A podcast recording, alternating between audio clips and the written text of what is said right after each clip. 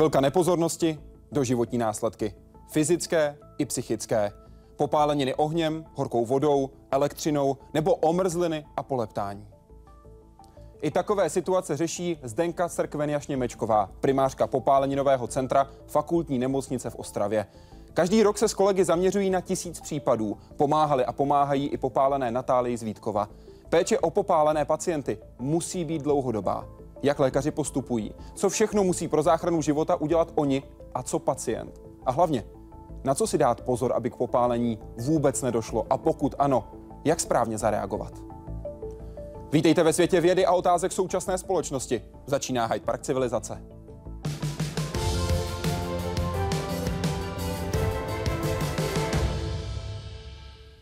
Paní primářko, vítejte v Hyde Parku civilizace. Dobrý večer. Dobrý večer. Kolik stran má léčba popálenin? Tak eh, tam je důležité si uvědomit, že kůže je vstupní brána do organismu. A stejně tak, jak eh, když máte dům, který, který má nějaké dveře, má nějaké stěny, tak stejně tak eh, máte kůži, která chrání ten vnitřek. A když si představíte, že v případě, že, že se dostanete dovnitř do toho domu, jenom když necháte otevřené dveře, tak už může něco dovnitř, může ven.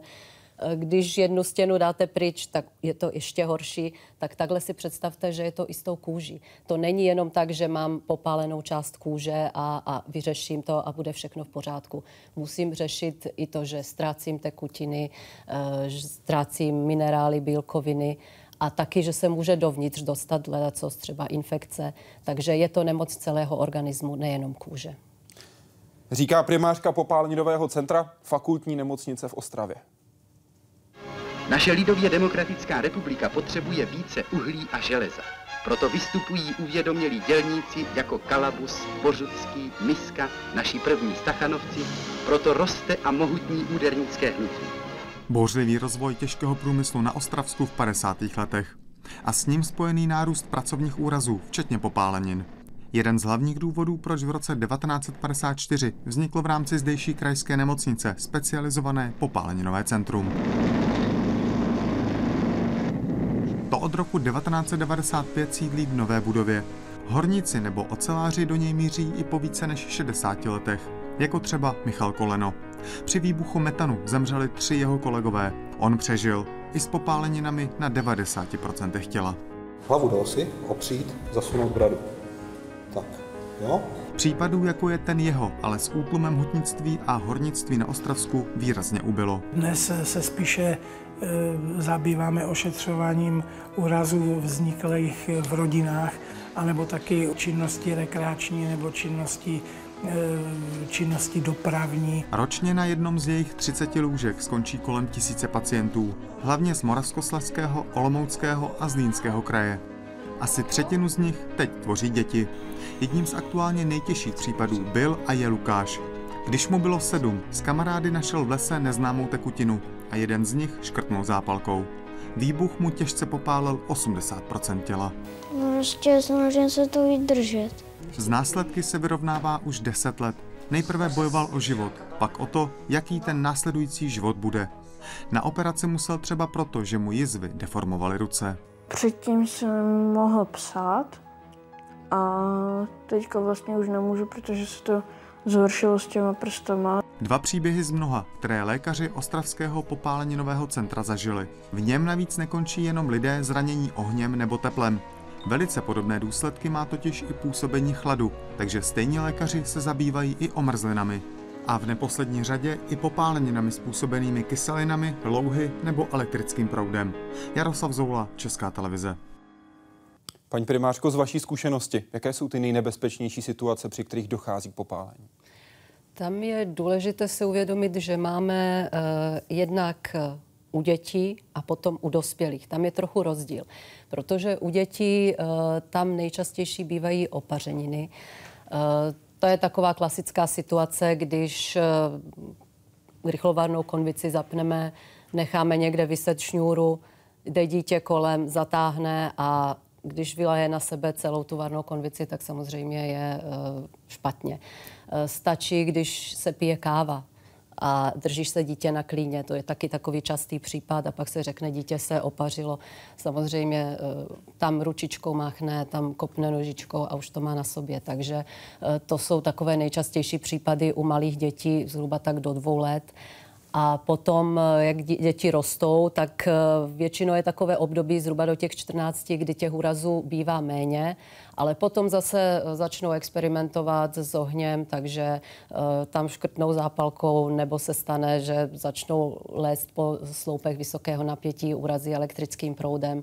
To je ta kategorie dětí. A u dospělých, tak tam je hořením docela časté a e, nebo potom e, taky pracovní úrazy, když jsou, tak e, úrazy elektrickým proudem bývá taky docela časté. Pokud zůstaneme teď čistě u dětí, u těch, které třeba začínají chodit, předpokládám, že riziková místa jsou třeba kraje stolů, kam si někdo odloží čaj, nebo možná i krajní plotínky na vařičích. To máte pravdu. Já se přiznám, že tak jak jsem postižená povoláním jako všichni ostatní, tak eh, já jsem vždycky vařila na krajních, na plotinkách eh, dál teda. Eh, nenechávala jsem nikdy nic horkého na stole, neměla jsem ani ubrus, který by přečníval, protože to je taky takové docela časté, že dítě zatáhne za okraj ubrusu a vyleje to, co je na stole. Takže to, to je třeba určitě si dát pozor. Ale další taková věc, která taky u těch dětí, které začínají chodit, tak hrozí, tak jsou krby. To je taková jako pěkná ozdoba interiéru. E, nicméně představte si dítě, které, které se snaží postavit někde a postaví se přímo u toho krbu a dotkne se rukama. E, v tom případě už má na celý život eh, problém, protože ruce, jak víme, jsou funkčně důležité a ve chvíli, kdy od toho krbu si je spálí a je to hluboká popálenina většinou, tak eh, je to potom na operace na celý život. Na tohle musí dávat pozor nejenom rodiče, ale třeba i návštěvy, které dorazí, aby, si, aby takovouhle chybu neudělali. Teď myslím třeba čaj nebo káva na okraji stolu. To samozřejmě taky. Já si myslím, že by v celé společnosti, že by měli lidé si uvědomit, že opravdu je to, eh, je to problém, je to důležité, eh, je to chvilka nepozornosti a následky jsou na celý život. Když už k ní dojde, jaká je správná první pomoc? A začněme prosím u dětí. Tak správná první pomoc je vždycky uh, studená voda. Uh, nikdy nedávat žádné, žádné oleje. Už jsme měli pacienty, kteří, kteří měli na sobě zubní pasty, mouky, vaječné bílky a nevím co všechno. Uh, to určitě někde najdete v babských radách. Nicméně studená voda, říká se, že by měla být kohoutková.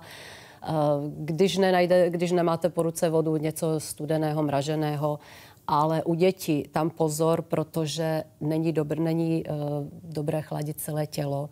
Můžou se rychle podchladit. Takže u dětí chladíme vyloženě jenom tu popáleninu, pokud není rozsáhlá. Eh, pokud je rozsáhlá, tak eh, okamžitě voláme záchranku, jenom sundáme ten oděv, který je nasáklý horkou tekutinou, tak aby to nepůsobilo dál, to teplo, a zabalíme do něčeho teplého naopak a zavezeme. Takže chladit jenom malé rozsahy u dětí a co nejrychleji dopravit eh, někam na ošetření. Nejlépe do specializovaného centra. U popálenin obecně platí raději si myslet, že to je horší, než tu popáleninu podcenit. Tak to samozřejmě ano. Tam, eh, tam, eh, když někdo přijde s puchýřkem malým, tak mu rozhodně nadávat nebudeme. Eh, je to vždycky lepší, když si nejsme jistí, tak přijít a být ošetřen odborníkem, i kdybychom potom měli poslat pacienta dál třeba na ošetření praktickému lékaři na další převazy. Ale ten první kontakt vždycky si myslím, že je lepší, když pokud mají po ruce specializované centrum, když přijdou do specializovaného centra. Pokud je popálená hlavička u dítěte, chladit nebo nechladit? Víte, u hlavičky tam eh, je to u dítěte svízelné, protože hlavička je velký rozsah. U novorozence eh, hlavička je nějakých, když se tady podívám na tabulky, je to 19 mm-hmm. Takže to už je rozsah, který by se chladit neměl. Říká se, že se má chladit do 5% u dospělého je hlava potom 7%, takže tam, tam už s tím chlazením problém není. Každopádně doporučila bych eh, určitě oblast okolí úst, nosu, chladit můžeme, ale zase platí eh, na specializované pracoviště, co nejdříve. Možná nejrychleji. Ano. Ta tabulka, na kterou jste teď odkazovala, máme ji tady i ve velkém rozlišení, abychom mm-hmm. se mhm. mohli podívat. Je to přímo záznam o ošetřování popálenin u dospělých nebo u dětí. Tohle je záznam, který jako lékaři využíváte, na kterém označujete, k čemu přesně došlo a jaký je ten rozsah. Přesně tam. Tam se zakreslí, zakreslí se přesně rozsah, hloubka popálenin, tak jak to vidíme při příjmu a na základě potom eh, toho dále postupujeme. Eh, je, je tam vidět právě ten rozdíl u dětí. U dospělých je ta tabulka jedna, kdežto u dětí je to rozdělené podle věku. Takže tam je přesně vidět, jak se mění proporce, jak vlastně u toho novorozence je hlava eh, v poměru k nohám mnohem větší procento povrchu než potom u těch starších dětí. To teď uvidí diváci v levém rohu obrazovky. Na začátku u novorozence 19%, u 15-letého člověka potom je to 9%, pokud jde čistě o procentuální podíl hlavy. Jak platí takzvané pravidlo 11 devítek? Pravidlo devíti platí u dospělých, tam to můžeme orientačně použít. Mm. Tam, to, tam to, když to tak řeknu, celku sedí. Eh, právě proto jsem tady vzala ty tabulky, abychom viděli, že u dětí to úplně eh, neodpovídá. neodpovídá. Takže je lepší, když už počítáme rozsah u dětí, tak použít pravidlo dlaňové. Ano. To znamená, že dlaň, když spojíme prsty, ten obrys dlaně odpovídá jednomu procentu. Ale tady opět pozor, to už se nám opakovaně stalo, že třeba přivezli dítě, eh, říkali, že má 2%, dítě přijelo a mělo 10%. Jak jsme volali zpátky, jako jak je to možné, že až takhle, tak nám říkali, však to byly dvě dlaně, ale byly to dvě dlaně toho dospělého člověka. To znamená, vždycky se jedná o dlaň toho dotyčného pacienta, pacienta a ne ošetřujícího lékaře. První pomoc u dospělých. Jak zareagovat v okamžiku, kdy si člověk typicky popálí třeba ruce, sundavat prsteny, nesundavat, jak se zachovat? Tak eh, pokud jde eh, o první pomoc u, těch, u dospělých je úplně stejná jak eh, u dětí. Taky je třeba chladit co nejdříve. Když jsou tam jakékoliv ozdoby, tak je dobré sundat, než dojde k otoku končetin. Jinak potom se stane, že to musíme složitě, složitě eh, cvakat eh, kleštěma a tak dále, ale taky se to dá. Eh, každopádně, pokud se to dostatečně chladí, tak je taky pravděpodobnost, že třeba nakonec to k té popálenině v podstatě ani nedojde nebo bude mírnější, než, než bychom si představovali. Jsou čtyři základní stupně popálenin, na které se můžeme podívat a které se liší podle toho stupně závažnosti. Za vámi už na obrázku jsou vidět ty čtyři stupně po případě pět, pokud vezmeme i ten běžný normální stav. Jak se liší od sebe první, druhý, třetí a čtvrtý stupeň? Tam jde hlavně uh, o to, kolik vlastně, jaká část kůže je popálena. Pokud je uh, postižena jenom eh, vrchní vrstva kůže, takzvaná epidermis, tak uh, to je takový nejméně závažný stupeň popálení, když je, když je uh, vratně postižena. To znamená takové běžné, když si vezmete popáleniny uh, od slunce. Když ano. to někdo, když to tak řeknu, přežene na slunci, uh, je to takové zarudnutí běžné, ale po nějaký, po dvou, třech dnech tam vymizí a už není nic patrné, tak to je první stupeň. Ten druhý stupeň, tam už dochází k odlučování té vrchní vrstvy a vznikají takové puchýře, taky běžně určitě všichni známe, kdo se někdy dotknul horké trouby nebo, nebo se opařil, čajem se polil, tak, tak, tak ty puchýře to je eh, první stupeň povrchový, eh, teda druhý stupeň povrchový a potom je druhý stupeň hluboký, to je takzvané 2B, eh, jak, jak to někdy označujeme. A tam už dochází k postižení i hlubší vrstvy kůže, takzvané dermis a můžou být už postiženy vlastně i, i mazové žlázy, eh, vlasové folikuly, ale ještě nejsou úplně všechny. To znamená, že něco nám tam ještě zůstává a ještě má ta popálenina šanci se sama zahojit. V případě, že je postižená kůže v plné tloušťce, to znamená obě dvě ty vrstvy a už jsme na podkoží, už nemá se z čeho zahojit, ta spodina eh, je prostě bez jakýkoliv buněk, z kterých by kůže byla schopna narůst dál, tak eh, to už je třetí stupeň. A to, co říkáte, ten čtvrtý stupeň, ne všude se to používá, dělení na čtyři stupně, někde jenom na tři.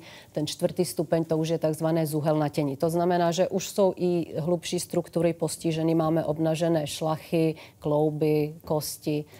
To už je takové, eh, řekla bych, co už se v dnešní době naštěstí méně vidí. Často se vidí ten druhý případ, ten druhý stupeň. Mm-hmm. Jak mají lidé zareagovat? Mají prostřihávat, nemají prostřihávat ty puchýře? Tak eh, puchýře rozhodně, eh, pokud, eh, pokud už definitivně ošetřujeme, tak puchýře prostříháváme, nicméně nestrháváme, necháváme je na místě. To je taková základní chyba, co někdy i chirurgové dělají, že, že vlastně to takzvaně očistí, že sundají všechny puchýře, ale oni v těch prvních fázích hojení nám docela pomáhají, aby se nestrácely tekutiny, nestrácely se bílkoviny z těla. Takže určitě puchýře prostřihnout nechat. A až potom v další fázi už je čas je odstranit, ale to už my přesně víme, takže v první, při první pomoci určitě nechat.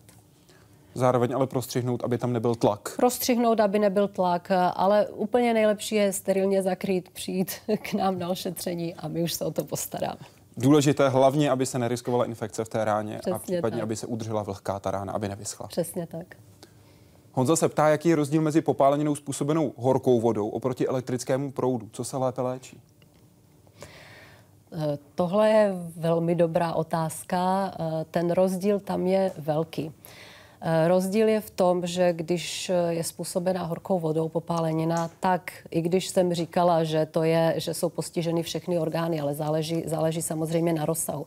V případě, že máme opařenou třeba, dejme tomu ruku, a jsou to nějaká 2,5%, tak eh, se určitě bude léčit lépe než popálenina elektrickým proudem, protože tam, eh, když si představíme, že ten proud musel někde projít, tak máme nějaký vstup, nějaký výstup a mezi tím, kudy prošel, jsou postiženy další orgány. To znamená taková ehm, docela, docela někdy eh, zrada u popálenin elektrickým proudem, že se zdá, že to nic není že tam může být malý vstup, malý výstup. Nicméně eh, to teplo působilo uvnitř, cévy nervy jsou vodivé, takže prošlo to tím.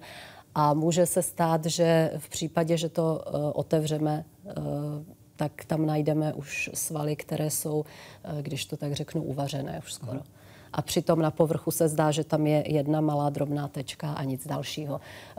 Je to horší léčba v tom, že samozřejmě déle trvá, musí se na ní podílet i kardiologové, protože často bývá, když to projde osou eh, srdce, často bývají i poruchy rytmu. Ti pacienti musí, musí dostávat eh, léčbu vlastně eh, takzvané ředění krve, protože tam hrozí trombózy a není výjimka, že i když se zdá, že ten pacient už je v pořádku a že už se nic dalšího nemůže stát, takže dostane prostě trombózu a zemře na úraz elektrickým proudem.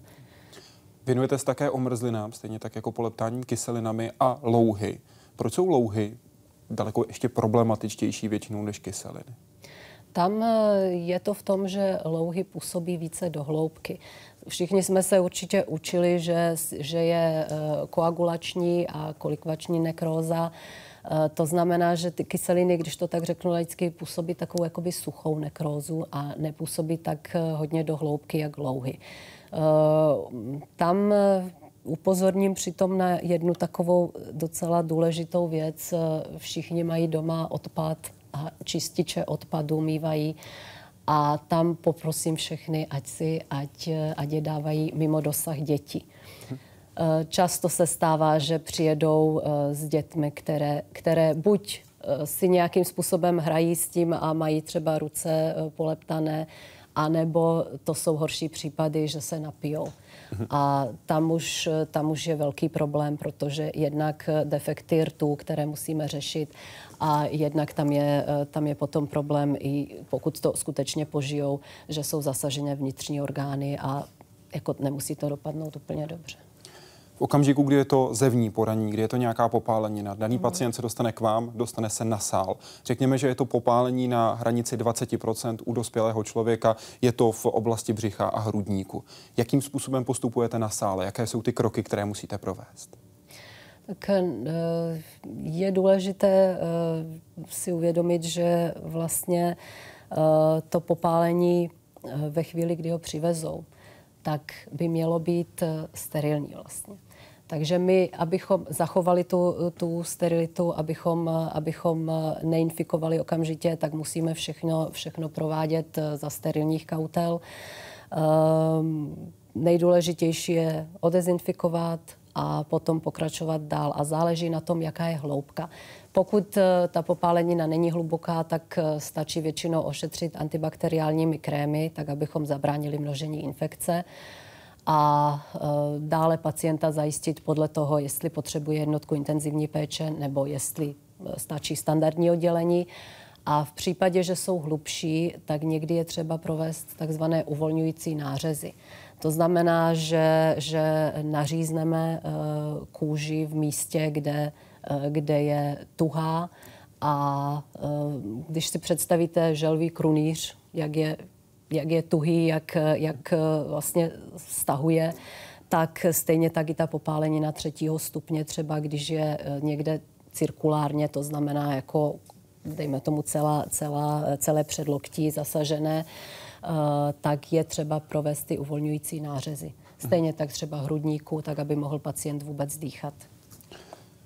okamžiku, kdy musíte zasáhnout už u těch složitějších případů, jakou roli tam se hrává umělá kůže a pro jakou dobu je využitelná? Uh, musím říct, že uh, umělá kůže je velká pomoc pro nás popálenináře a jsme rádi za to, že ji máme. Ale hned na úvod řeknu, že umělá kůže eh, není to, jak si někteří představí, že eh, přišiju, zahojí se a máme vyřešeno. Umělá kůže představuje totiž náhradu jenom té spodní vrstvy, té dermis a vrchní vrstva kůže, epidermis, ta se musí stejně nahradit tou vlastní. To znamená, že nám pomůže hodně eh, v případě, že máme rozsáhle popáleného pacienta, u kterého v tuto chvíli nemáme eh, kde odebrat, ale musíme se zbavit těch mrtvých tkání, protože kdybychom je nechali, tak, uh, tak je otázka času, kdy dostane infekci a uh, kdy může zemřít na takzvanou otravu krve neboli na sepsi. Takže postupně se zbavujeme těch mrtvých tkání, děláme takzvané nekrektomie a našíváme tam umělou kůži. Ona je chráněna takovou vrchní vrstvou silikonu a e, potom ve chvíli, kdy už jsme připraveni na transplantaci, to znamená nahrazení té, té vrchní vrstvy kůže vlastní kůži pacienta, která je mimochodem ta jediná, která se přihojí, tak uh, sundáme silikonovou vrstvu, nahradíme a máme mezi tím čas, uh, kdy on už se může hojit a nestrácíme vlastně tekutiny, nestrácíme bílkoviny v takové eh, množství, jako bychom normálně ztráceli. A neriskujete infekci? To je to nejdůležitější, ano. protože infekce je jedna z takových eh, nejhorších věcí, musím říct, pro nás.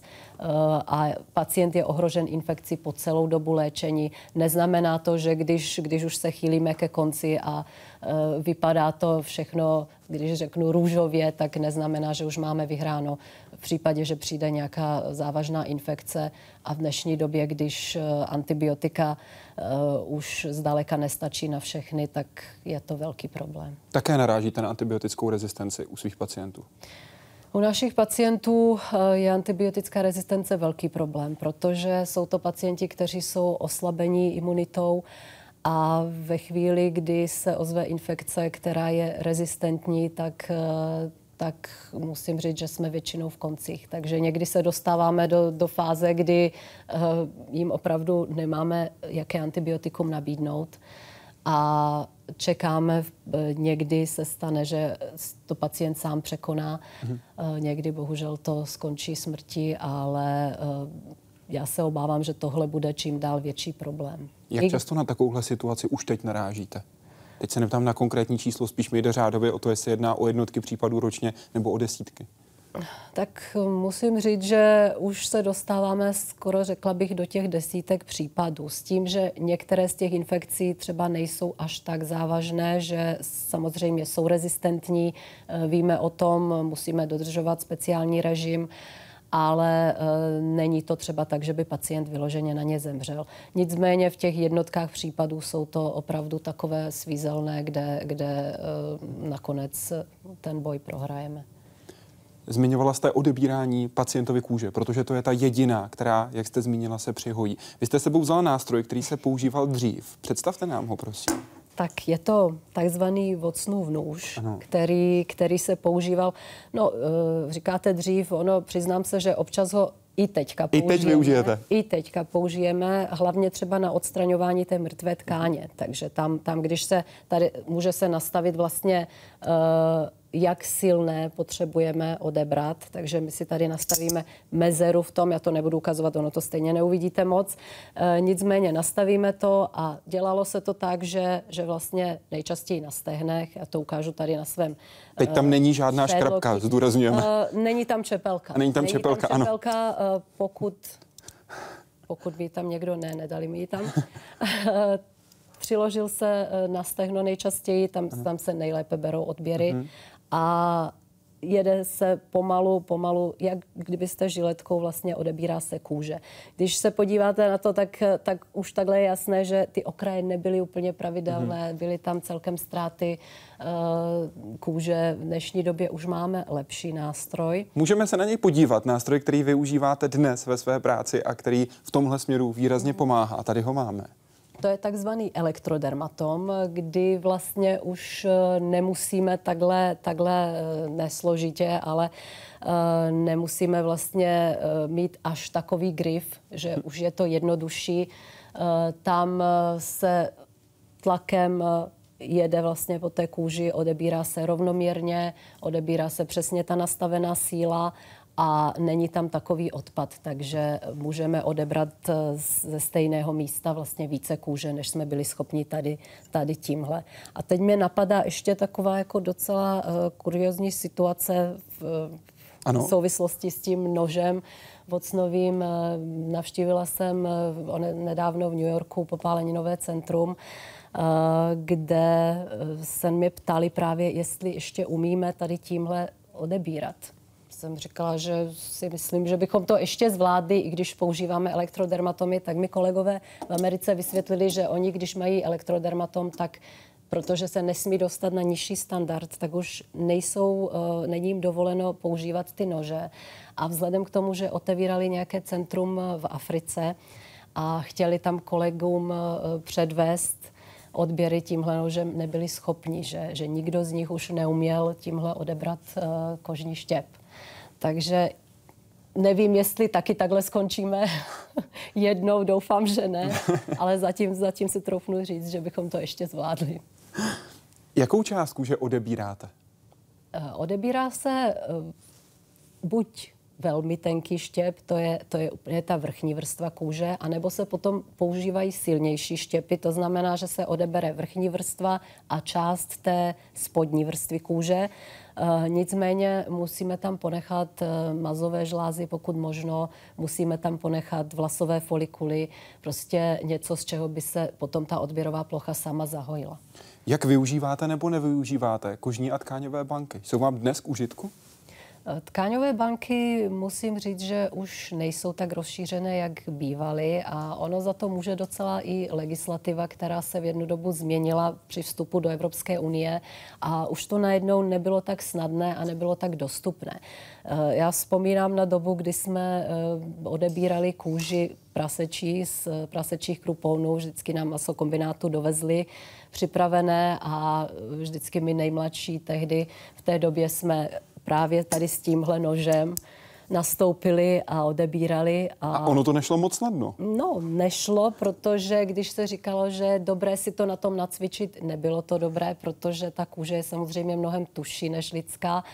A potom, když jsme šli na pacienta, tak eh, bylo někdy opravdu svízelné odhadnout ten tlak, mm-hmm. tak aby to nebylo moc. Ale co chci říct, tam, tam se odebrali se vlastně kousky kůže, které se potom museli dále zpracovat, zakonzervovat a uložili se do té tkáňové banky. V dnešní době už to vyžaduje jednak speciální chovy prasat, jako nemůže to být už jen tak, že si vezmeme od někud z masokombinátu. A další věc je, že musí být, mít spoustu vyšetření a nám se to ohromně prodraží. Vzhledem k tomu, že existují průmyslově vyráběné eh, takové jako ne, neúplně identické, ale řekla bych eh, náhrady a jsou to dočasné náhrady kůže, taky z prasečích eh, krupounů vyráběné, tak je používáme, protože je to určitě lepší než, než nic. Mhm. Je to výrazně levnější a i pro vás příjemnější pro práci, rychlejší, efektivnější, ať už s ohledem na to, co se děje na sále, nebo na té následné péči, či případně i s ohledem na skladování? Mm, co se týká skladování, určitě ano. Jako, určitě to je, je levnější, i když oni nejsou úplně levné, přiznám. Ale co si pod tím máme to, představit? Tak eh, co si pod tím máte představit? Tak když si vezmete, že třeba uh, takový kousek, dejme tomu 5x, 5x 20 cm, tak jsme, jsme někde na ceně kolem tisícovky, tak není to, není to úplně málo. Nicméně, když si spočítám v dnešní době to, jak jsem říkala, veškerá vyšetření, speciální chovy, uh, uskladnění a samozřejmě tu lidskou práci, která v České republice jako se ještě nějak moc nepočítá mnohdy, tak, uh, tak to stejně vyjde mnohem levněji. S ohledem na to, jaké technologie se používají a jaké se dostaly reálně do praxe, zajímal by mě výzkum, o kterém vy jste mluvila v roce 2010 pro server Novinky. Šlo konkrétně o využití koncentrátu krevních destiček z krve pacienta proto, aby se urychlilo mm. hojení a byly lepší jízvy, lepší s ohledem na to, jakou mají, jaké mají kvalitativní vlastnosti pro další život pacienta. Tehdy jste hovořila o tom, že máte 16 ze 30 pacientů, že to vypadá velmi nadějně. Jak to vypadá dnes? uh... Dneska už máme těch pacientů více, samozřejmě těch 30 jsme splnili. Velmi máme, rychle, předpokládám. Tak, máme ještě více pacientů. Eh, tam eh, trochu narážíme opět na problém finanční, protože samozřejmě příprava těch koncentrátů něco stojí. Eh, ono to vycházelo zhruba na nějakých 10 tisíc navíc na 2% popálenin. Mhm. Takže když si vezmete 10%, už jsme na 50 tisících a e, v případě, že nám to takhle prodraží léčbu, tak pojišťovny samozřejmě e, nejsou úplně rády a e, v současné době je to tak, když nám skončil grant, že to musíme hradit z vlastních prostředků. Takže není to až tak rozšířené, jak bychom si přáli. Jednáme s pojišťovnama a já doufám, že se dostaneme taky k tomu, že to budeme používat běžně, protože opravdu ten efekt to má. Jízvy jsou mnohem. Objektivně potom, jak jsme to měřili e, i přístrojem, tak se ukázalo, že elasticita je lepší, i kosmetický efekt. A každopádně pro pojišťovny e, takový vzkaz je to levnější z toho důvodu, že potom následná péče je levnější. Nemusíme operovat e, tak často, nemusíme dělat tolik korekčních zákroků. Investice na začátku, dlouhodobá úspora. Kde je teď úzké místo v léčbě popálenin, které brání posunout ji dál? Jaký objev, vynález nebo postup by léčbu ve vašem oboru vylepšil či posunul? tak tady vám řeknu takový uh, sen každého popálenináře, uh, aspoň co se teda práce týká. Ano. Tak uh, je to umělá kůže, která by, tak jak jsem říkala na začátku, uh, dělala to, že ji uh, našijeme, přihojí se a bude vyřešeno a bude odpovídat vlastnostmi té zdravé kůži. To znamená, že poroste eh, zároveň s pacientem a nebudou se muset, muset řešit nějaké eh, operace. Takže eh, to je takové, myslím si, že k tomu, k tomu směřuje spousta výzkumu, zatím se to ještě nikomu nepovedlo, zatím máme tu náhradu jenom částečnou. Takže to si myslím, že je takové hodně, hodně úzké místo. Co se týká intenzivní péče, tam už jsme samozřejmě uh, daleko a mnohdy musím říct, že pacient, který, který v dnešní době si troufám říct, že by uh, přežil uh, díky intenzivní péči, když má třeba 95-97% popálenin hlubokých, tak eh, právě díky tomu, že neexistuje náhrada kůže, která by se obešla bez těch eh, jeho vlastních tkání, tak eh, ten pacient je odsouzen k smrti.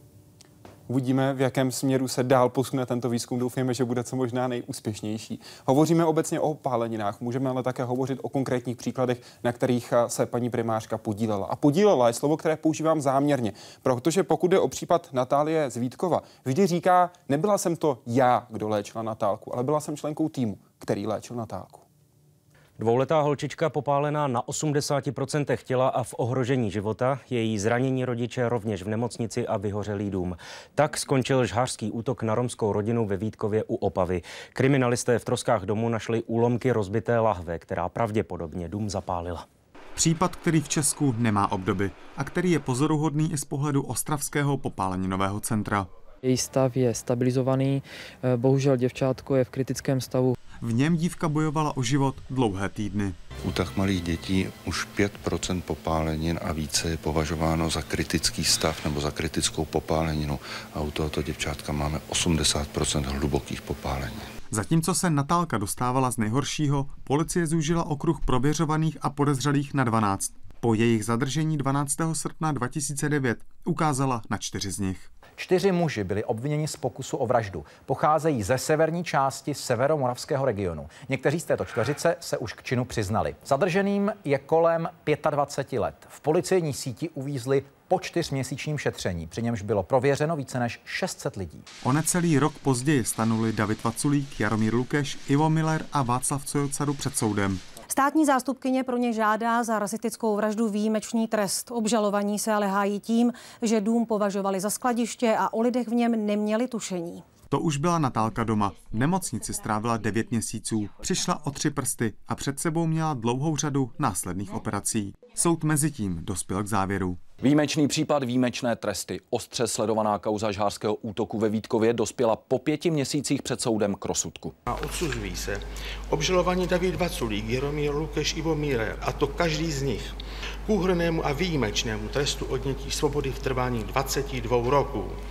Obžalovaný Václav Cujocáru k úhrnému a výjimečnému trestu odnětí svobody v trvání 20 roků.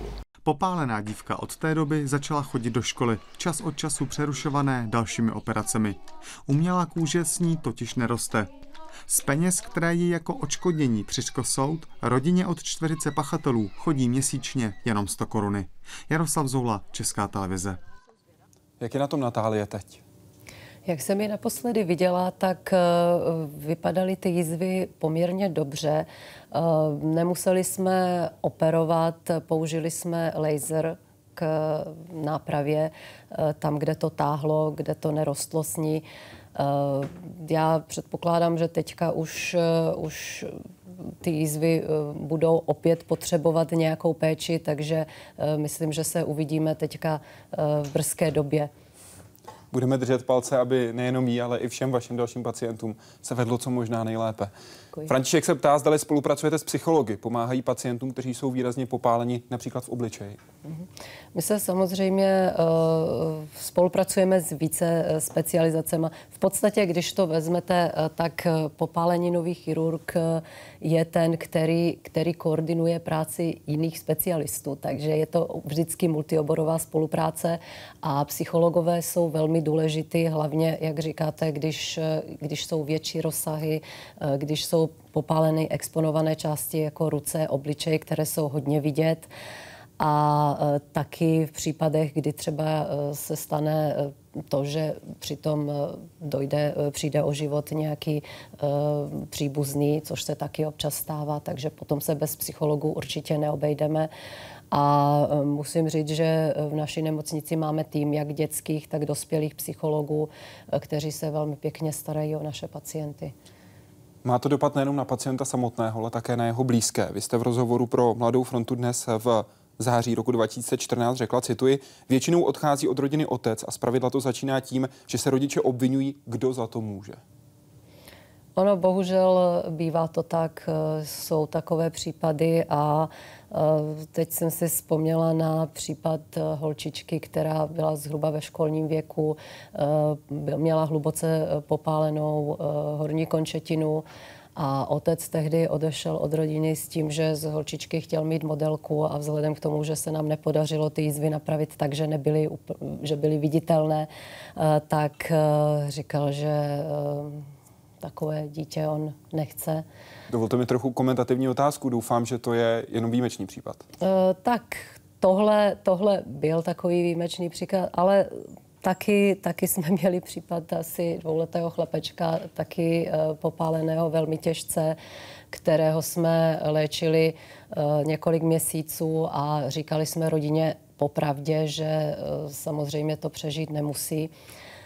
Nicméně stalo se, že jsme ho zachránili, ale místo, aby přišli z díky, tak rodina přišla s tím, že už ho nechtějí a že už si pořídili mezi tím jiné dítě a že jsme jim říkali, že zemře, on nezemřel, takže to bylo v podstatě takové obvinění, že jsme jim, že jsme jim zachránili dítě, které potom skončilo v dětském domově. Jak se s tím vyrovnáváte? No já musím říct, že eh, je celkem rozdíl eh, době, kdy jsem neměla děti a když mám děti, tak, eh, tak v, tom je, v tom je velký rozdíl, protože to vnímám úplně jinak. Uh, ono si to člověk předtím až tak moc nepřipouštěl, ale teďka si vždycky představím ty vlastní děti a, a je to o to horší. A bohužel se mi už stává to, co se mi předtím nestávalo, že odcházím domů a myslím na případy uh, a někdy mi to, když tak řeknu, nedá spát, což samozřejmě je špatně. Uh, bohužel někdy nejsem schopná se od toho prostit prosinci roku 2010 s vámi v Respektu vyšel, respe, uh, vyšel rozhovor, promiňte, ve kterém jste mimo jiné řekla, je to obraz, tedy pohled na popáleniny dětí, který vidíme často. To nás nemůže rozhodit. Pozastavovat se začnete, až když si uvědomíte všechny souvislosti. To vás zasáhne. Víc ty důsledky, než ta samotná situace. Víte, eh, je třeba si uvědomit, už jsem to tady říkala, že eh, je to na celý život. Eh, popálení není, není tak, jak eh, když mám, když mám nemocný žlučník, odoperuje se a zahojí se to, nikdo nic nepozná kolem a je to, je to všechno v pořádku. U popálenin bohužel jízvy přetrvávají. A v dnešní době, i když jsme hodně daleko v léčbě, tak pořád ještě jsme, eh, řekla bych, na tom neúplně dobře, co se týká léčby jízev. A jsme schopni eh, zmírnit, jsme schopni je vyhladit, ale nikdy ne úplně odstranit. Takže tam je představa toho člověka, který, který potom eh, celý život eh, je nějakým způsobem poznamenaný a všichni ví, že popálený byl, protože je to prostě vidět. V případě, že je to na obličeji nebo na rukou, tak, tak je to vidět vždy. Celý život Celý život to je spojení, které je spjato s důsledky popálenin. A je s tím spjato samozřejmě také to, aby se pacient sám snažil tu situaci co možná nejlépe zvládat. Nejenom psychicky, ale fyzicky. Proto je tak důležitá rehabilitace. Konkrétní příklad natáčel nejenom na operačním sále kolega Jaroslav Zoula. Ruce jsou pro člověka univerzální nástroj a není proto divu, že často dochází k nejrůznějším jejich zraněním, včetně popálenin. Jeden takový případ lékaři právě řeší na sále. Ruce patří s hlavou k nejčastěji popáleným místům. V tomto případě vzplálo oblečení na mladém muži. O jednu ruku téměř přišel, protože do nemocnice šel až poté, co se mu rány zanítily. Tři týdny už lékaři ví, že z nejhoršího je venku. Ještě? Já myslím, že stačí peroxid.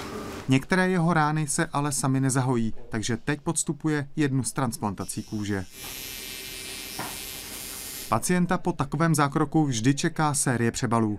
Tato starší žena skolabovala při vaření a ruka jí zůstala ve vroucím oleji. Přišla o celý malíček a pár dalších článků. Ruku jí ale lékaři zachránili. Plochy, které se špatně hojily, jsme vlastně nahradili transplantátem ze stehna. Od úrazu a prvních akutních zákroků do podobného stavu vždy uplyne několik týdnů. A ani po nich nemá vážně popálený člověk vše za sebou.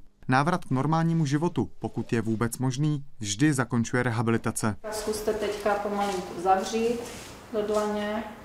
Tak, super, otevřeme. A s rehabilitací i postupné obnovení pohyblivosti a pružnosti kůže, šlach a svalů. Jaroslav Zoula, Česká televize. Jak často dochází k takovýmto návštěvám, jak často dochází k tomu speciálnímu a předpokládám vždy na míru dělanému tréninkovému plánu? Je to u našich pacientů víceméně nutnost takhle na míru všechno dělat, protože uh, samozřejmě každá ta popálenina je jiná, každá je na jiné části těla. Tady jsme viděli příklad rukou a tam musím říct, že to je jedna z nejsvízelnějších oblastí, protože ruka jako funkční nástroj je důležitá, to ví každý. V případě, že je popálená, že jsou zasaženy, zasažena oblast nad klouby, tak eh, tam, tam vždycky je ohrožená pohyblivost. Mm-hmm. Proto ta rehabilitace. Eh, často nám pacienti říkají, já tady cvičit nebudu, protože mě to bolí. Víte, já přijedu domů a já to pak rozcvičím nikdy to už doma nerozcvičí, protože že v případě, že stuhnou klouby, eh, nepohybují se šlachy v těch pouzdrech tak, jak mají, tak už se to nedá rozcvičit. Proto my potřebujeme, aby eh, byly ruce ve speciálním postavení, proto zhotovujeme takové dlahy. Já jsem tady takovou jednu dětskou přinesla eh, na ukázku. Jsou to speciální termoplastické materiály, jsou velmi lehké, porezní, dají se omývat a je to zhotovené vždycky na míru pacientovi. Nahřeje se to a vytvaruje tak, jak potřebujeme, v jakém postavení. Uh, to je jedna věc, to znamená, aby se neskracovaly šlachy. A další věc je potom rozhýbat to. Mm-hmm. Takže od toho máme speciální uh, rehabilitační uh, pracovnice, které pacientům pomáhají, ale jde o to, aby cvičili i oni sami potom nejenom tu hodinku, kterou tam s nima někdo cvičí. Využíváte ve své práci také 3D tiskárny a ty možnosti, které nabízí? Um, samozřejmě jsou to nové technologie, které používáme taky a které používáme rádi k zhotovení třeba eh, potom pomůcek kompresivních, eh, které, které používáme po popálení. To znamená eh, třeba takové speciální silikonové masky, které nosí, nosí lidé s popálením obličeje a které ty jízvy změkčují a zabraňují jejím růstu do výšky. To znamená, že, že zůstanou v úrovni okolní kůže a rychleji zblednou. To je třeba jeden z takových příkladů. Z vaší zkušenosti, jak dobře nebo špatně jsou Češi informovaní o tom, co popáleniny jsou a způsobují? Jak dobře ví a případně od kdy by se měli začít dozvídat? Já si myslím, že, že je uh, důležité, aby se začínalo už uh, u malých dětí.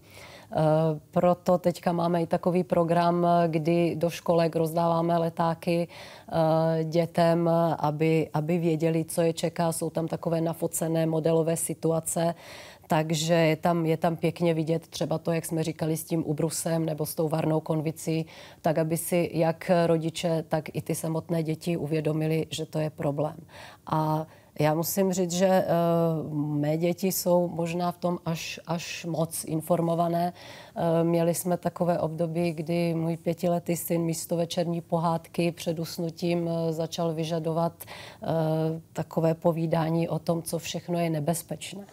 Takže to vždycky bylo, mami, a je nebezpečné a třeba hrát si se zápalkama, je nebezpečné strkat prst do zásuvky elektrické a tak dále. Takže možná i to je takový návod trochu, jak komunikovat s dětma a říct tím, co je všechno nebezpečné. Ale zároveň je upozornit, že by to neměli sami zkoušet. No vy sama, když jste byla dítě, tak jste toho zkoušela poměrně dost, především pokud jde o rozebírání věcí. tak uh, přiznám se, že je to pravda, že uh, mě vždycky bavila elektrotechnika a uh, myslela jsem si ještě v posledním ročníku gymnázia, že budu studovat elektrotechniku. Ale vaše babička věděla, co z vás bude. No, to jste asi někde, někde se dočetli v některém z rozhovorů. Je to pravda. Babička vždycky říkala, budeš doktorka. Já jsem mi na to říkala, babi, nikdy, protože nemám ráda krev. A když si vezmete, jak jsem dopadla dneska, že si musím říct, že eh, ten náš je, řekla bych, jeden z takových nejkrvavějších oborů. A proto jsem říkala taky eh, všem, co chtěli u nás natáčet, jako to není úplně na vysílání. Tak. Je pravdou, že Jaroslav Zoula, který natáčel, dalo by se říct, na všech možných pracovištích, mimo jiné včetně pitevní, včetně pracoviště soudních lékařů, tak mhm. říkal, že pro něj tohle byl hodně silný zážitek. A to je opravdu člověk, který strávil hodiny na různých operacích. Já jsem mu to říkala. Ale vzal to zcela profesionálně a to je, myslím, klíčové. Váš samotný osobní příběh je taky hodně složitý. V létě 1992 jste spolu se svojí uh, maminkou a dvěma sestrami opouštěla Sarajevo hmm. téměř posledním letadlem. Myslela jste si tehdy, že se vrátíte zpátky? Víte, každý si myslí, že se vrátí domů. A taky jsem byla o tom přesvědčená, že se vrátíme. A, jako byl to, odjeli jsme s jedním kufrem a bylo minimum věcí, které jsme si mohli sebou vzít. Ale, Ale... vy jste do něj propašovala jednu učebnici. Přesně tak. Proč jste si do jednoho jediného kufru, který jste měli čtyři dohromady, vzala učebnici aritmetiky? Tak eh, no je to poměrně jednoduché. Mě vždycky bavila matematika. Od malička jsem měla počty ráda a, a byla to pro mě zábava, neučení, takže to bylo taky jedna, jak si někdo vezme křížovky, tak já jsem si vzala učebnici aritmetiky, na tom není nic složitého. A navíc jsem počítala s tím, že se vrátíme eh, zpátky, takže jsem chtěla už mít něco vypočítat. Vy jste tehdy se svým otcem soutěžila, kdo spočítá některý příklad rychleji. Váš otec tehdy nemohl odjet, protože se očekávalo, že bude mobilizace. U něj to bylo ale ještě složitější kvůli zranění, kterému způsobil sniper. Co se tehdy přesně stalo? Eh, tam eh, byla taková složitá situace, že, eh, že občas nešel proud na jedné, občas na druhé straně ulice, takže si sousedé vypomáhali.